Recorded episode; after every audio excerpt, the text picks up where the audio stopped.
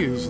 Yes, we are doing Halloween Horror Fest, a Halloween special. And we watched every Nightmare on Elm Street movie, except for one, because it wasn't part of this pack, apparently. Wes Craven's New Nightmare, which is actually pretty decent from what I remember, uh, was not part of this pack, and I didn't realize until I was most of the way through. So, my apologies, but we've got six of these damn things and only three categories. I couldn't think of five categories. I know we used to do five categories, and I'd love to keep doing that, and some fun categories. But I, I can only get to three. It's just me doing this now, so it's it's a heavy burden to try to come up with this stuff. But we're looking at kill, protagonist, and dream sequence setting as the three categories. Now, most people probably have seen the first one. It's a classic. It's got Johnny Depp in it. Doing, he's doing an excellent job too. I mean, you can already see, uh, not just because of the looks or whatever. It's just he's already he's got that got that thing, that thing, that thing.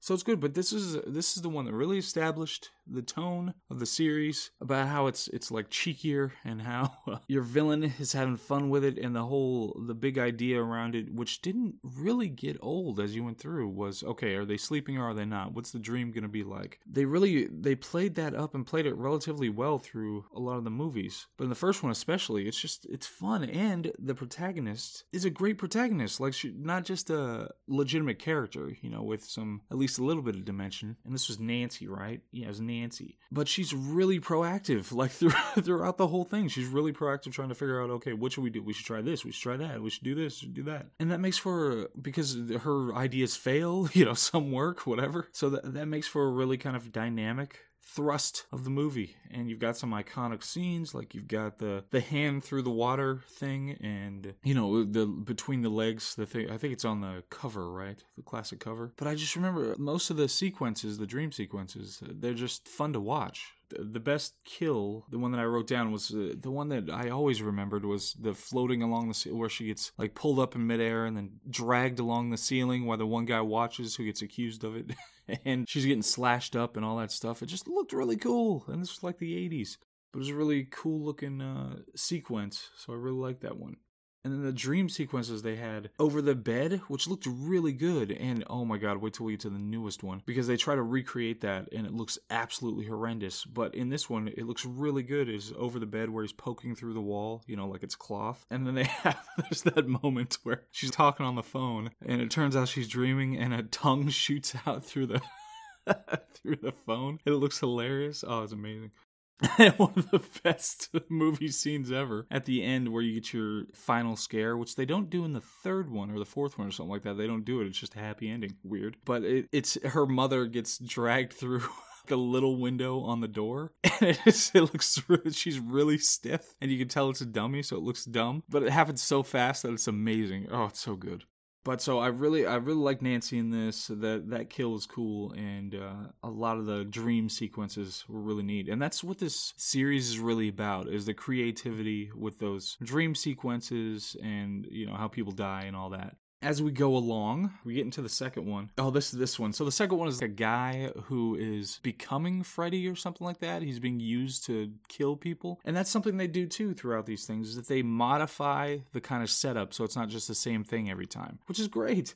But so the second one, he's got the protagonist, and he's kind of weird. He's at the back of the bus. He's got eyeliner on in the first scene, but not in later scenes. It's a little weird. But he's being groomed for Freddy role. It kind of looks like a mouse. But then eventually, it kind of shifts over to the chick who looks like Meryl Streep, who's the love interest, which you see repeatedly in other ones too, where you'll have somebody who's the purported protagonist, but then they shift over and it shifts to somebody else. But this one, my favorite. So you have a high survival rate throughout the beginning, it seemed, but once once you get into later events, there's this whole party scene where a whole bunch of they're like exploding hot dogs and some nonsense, and the pool heats up and starts cooking people. But actually, I really liked the party massacre scene. It, it was just a lot of fun to watch. And that weird kind of pancake faced Meryl Streep looking chick stands out. You know, you can pick a because a lot of the other ones, I think the next three or more, it's just there's at least a one generic blonde girl who just looks kind of plain blonde. So this chick stands out a bit. What were so there's one really dumb dream sequence where it's the coach and he gets dragged up in the showers and then keeps getting snapped with towels and that's in the dream sequence snapped with the towels over and over again and that's supposed to be the terrifying dream sequence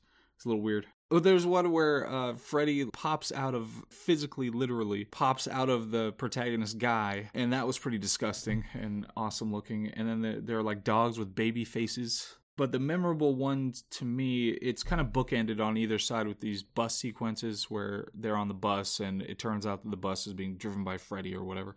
And I kind of like those. And so those are the ones that really kind of stood out. The dogs with baby faces, huh? That that was just um that was really something. but still, there's some good stuff. This one wasn't as good you know, as the original or some of the other ones, but it, there's still some stuff in there. Then we get on to three, and this one they kind of shift to having more an ensemble where there are a bunch of significant characters instead of you really have a, a central character and then everybody else kind of revolves around the central character. This one has more of an ensemble in it.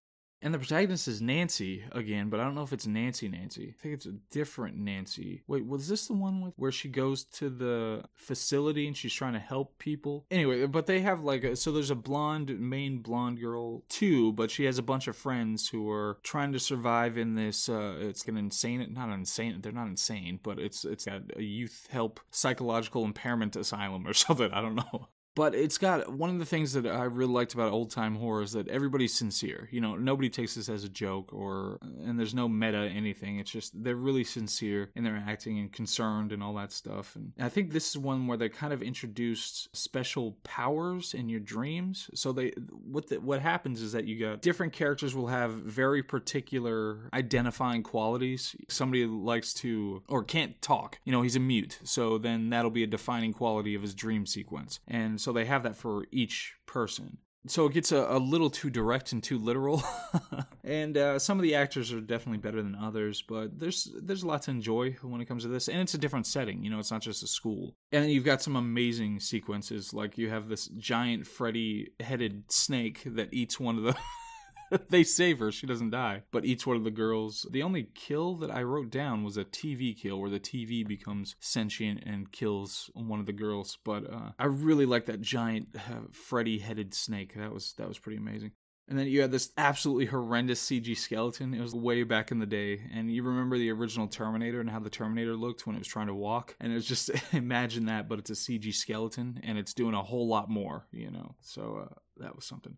Then we get into the fourth one, and then I think it's the same blonde girl, but it's a recast one. They keep recasting the central blonde girl. And this was an ensemble again, where you have a whole bunch of, of people and they're very defined by whatever their characteristic is. One of them uh, likes to work out a lot, so that'll be their dream sequence, and one of them likes uh, karate, so that'll be his dream sequence. And still, it has some kind of character to it uh, when it comes to that. It's a little, again, too literal because it just takes them right down those paths, but honestly, it, it's still fun to watch. And then this one has this weird thing where the main girl, even though, like I said, it's an ensemble, they definitely have a lot of role there, but as they die, the main girl gets their powers. so it's a little weird. She likes Shang Tsung. Oh, and there's one uh, relationship that I actually really liked in this. They had the bad cool girl and th- this nerd girl, and initially the nerd girl is driving up you know, on her scooter or whatever, and the bad girl is oh there she is because she was talking to somebody how she didn't do her homework, so she's gonna go and get the homework from this nerd girl and you expect her to be, you know, a jerk and abusive and all that stuff and uh, just be mean to her. But it turns out they're good friends and they like snipe at each other about this stuff and then they back each other up when they get into conflicts. And even though one of them's a super nerd and one of them's supposed to be the bad girl or whatever. And I really like that. I thought it really, really worked as, as a relationship between those two. And it actually made it, there was some kind of emotional involvement, even though it's a dumb horror movie. It's something that actually really worked at the, at the core of this thing. So I like those two a lot. Liked them a lot. Then the best kill, uh, oh yeah, so there was a waterbed kill where the kid sees a naked girl in his waterbed swimming around, and then he ends up in the waterbed. So there was that one that was fine, but best one was uh, wanna suck face asthma girl. So the nerd girl has asthma, and Freddy shows up in the classroom, and he's like, "What a suck face," and he kisses her, but like deflates her entirely.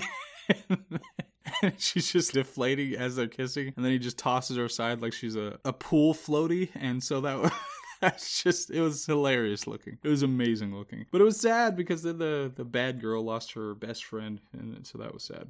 It was quality. Some dream sequences. They had the suck face one. Freddy cutting an apple at the head of the class, you know, with his his claws.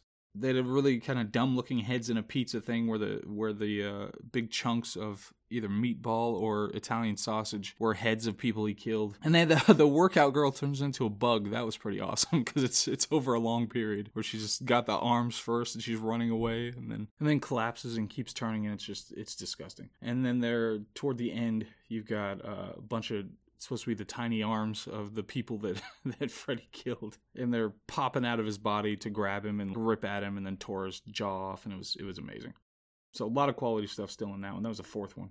Then the fifth one, I was I was pretty much tuned out. Uh, I didn't have much interest in it. There's one kid he liked comic books, and he got turned into a paper person, and and then got cut up into ribbons while he was paper. And I think they recast the blonde again. It's supposed to be the same character, but they recast her. I don't know. It was a little weird, but uh, she she gets pregnant, and so uh, we find out we see Freddy as a baby, and I think he had a nun mom or something like that, and he looks disgusting. And then she has a baby. She's pregnant, and and so there's a whole thing about that. So at least they've got a parallel there. Still, that was the whole thing, and uh, the dream sequence. The only thing I remember was, I mean, him turning into a comic book, the evil baby you know that was kind of memorable so that was that was that one and then we get to six uh, which is actually the remake so again i skipped the new nightmare because i didn't have it and i couldn't find it anywhere but six was the remake and it was one of the worst movies i've ever seen in my entire life. It was absolutely horrendous from every angle. Just the writing was so so bad and they tried to copy a couple of things you know like the bathtub scene and the over the bed scene and that kind of stuff they copied from the original but everything was worse. It all looked worse. Uh, it had rooney mara in it who's a legit actress now but and it's the first time they used instead of robert englund they used jackie earle, earle haley who was in watchmen and little children and some other stuff, but uh, he's actually really busy. He's had a lot of roles all the way up through 2020. He's been working more than Rooney Mara. I didn't realize, but uh, this movie was absolutely horrendous. It was so bad. It was it was just a generic horror movie with a Nightmare on Elm Street skin, with just no character, no creativity. It was some of the dumbest stuff I've I've just ever seen. It was really really bad they just went i mean everything that you'd expect from this setup they just do it and do it in exactly the way you, you expect they're not even creative when it comes to the dream sequences or what happens or anything it's all extremely uninspired it's just nobody should ever watch this movie just pretend it doesn't exist you don't need to watch it but that's Halloween. that's that's the Nightmare on Elm Street. It's really good. I just love the way you can see. I think not too long, it had been months ago now because I watched What's Her Face but we watched all the Final Destination movies, and you could see how they modified the formula as you went along. And through even the early 2000s, people were still interested in trying to make something entertaining. so now it seems like we've kind of lost that, but it was it was fun to watch. It was it was a lot of fun to watch. But you might be able to stop at the fourth one. You know, if you want to see a pregnant protagonist and and what little Freddy Krueger looked like as a baby, then you can watch the fifth one. But otherwise, yeah, the first four are, are worth it. They're worth watching. So anyway, this thank you very much. Uh, this is the last coffee house. It's just a fun little Halloween thing, and uh, we've got books. Got books coming. I'll see you on the next one. All right, bye.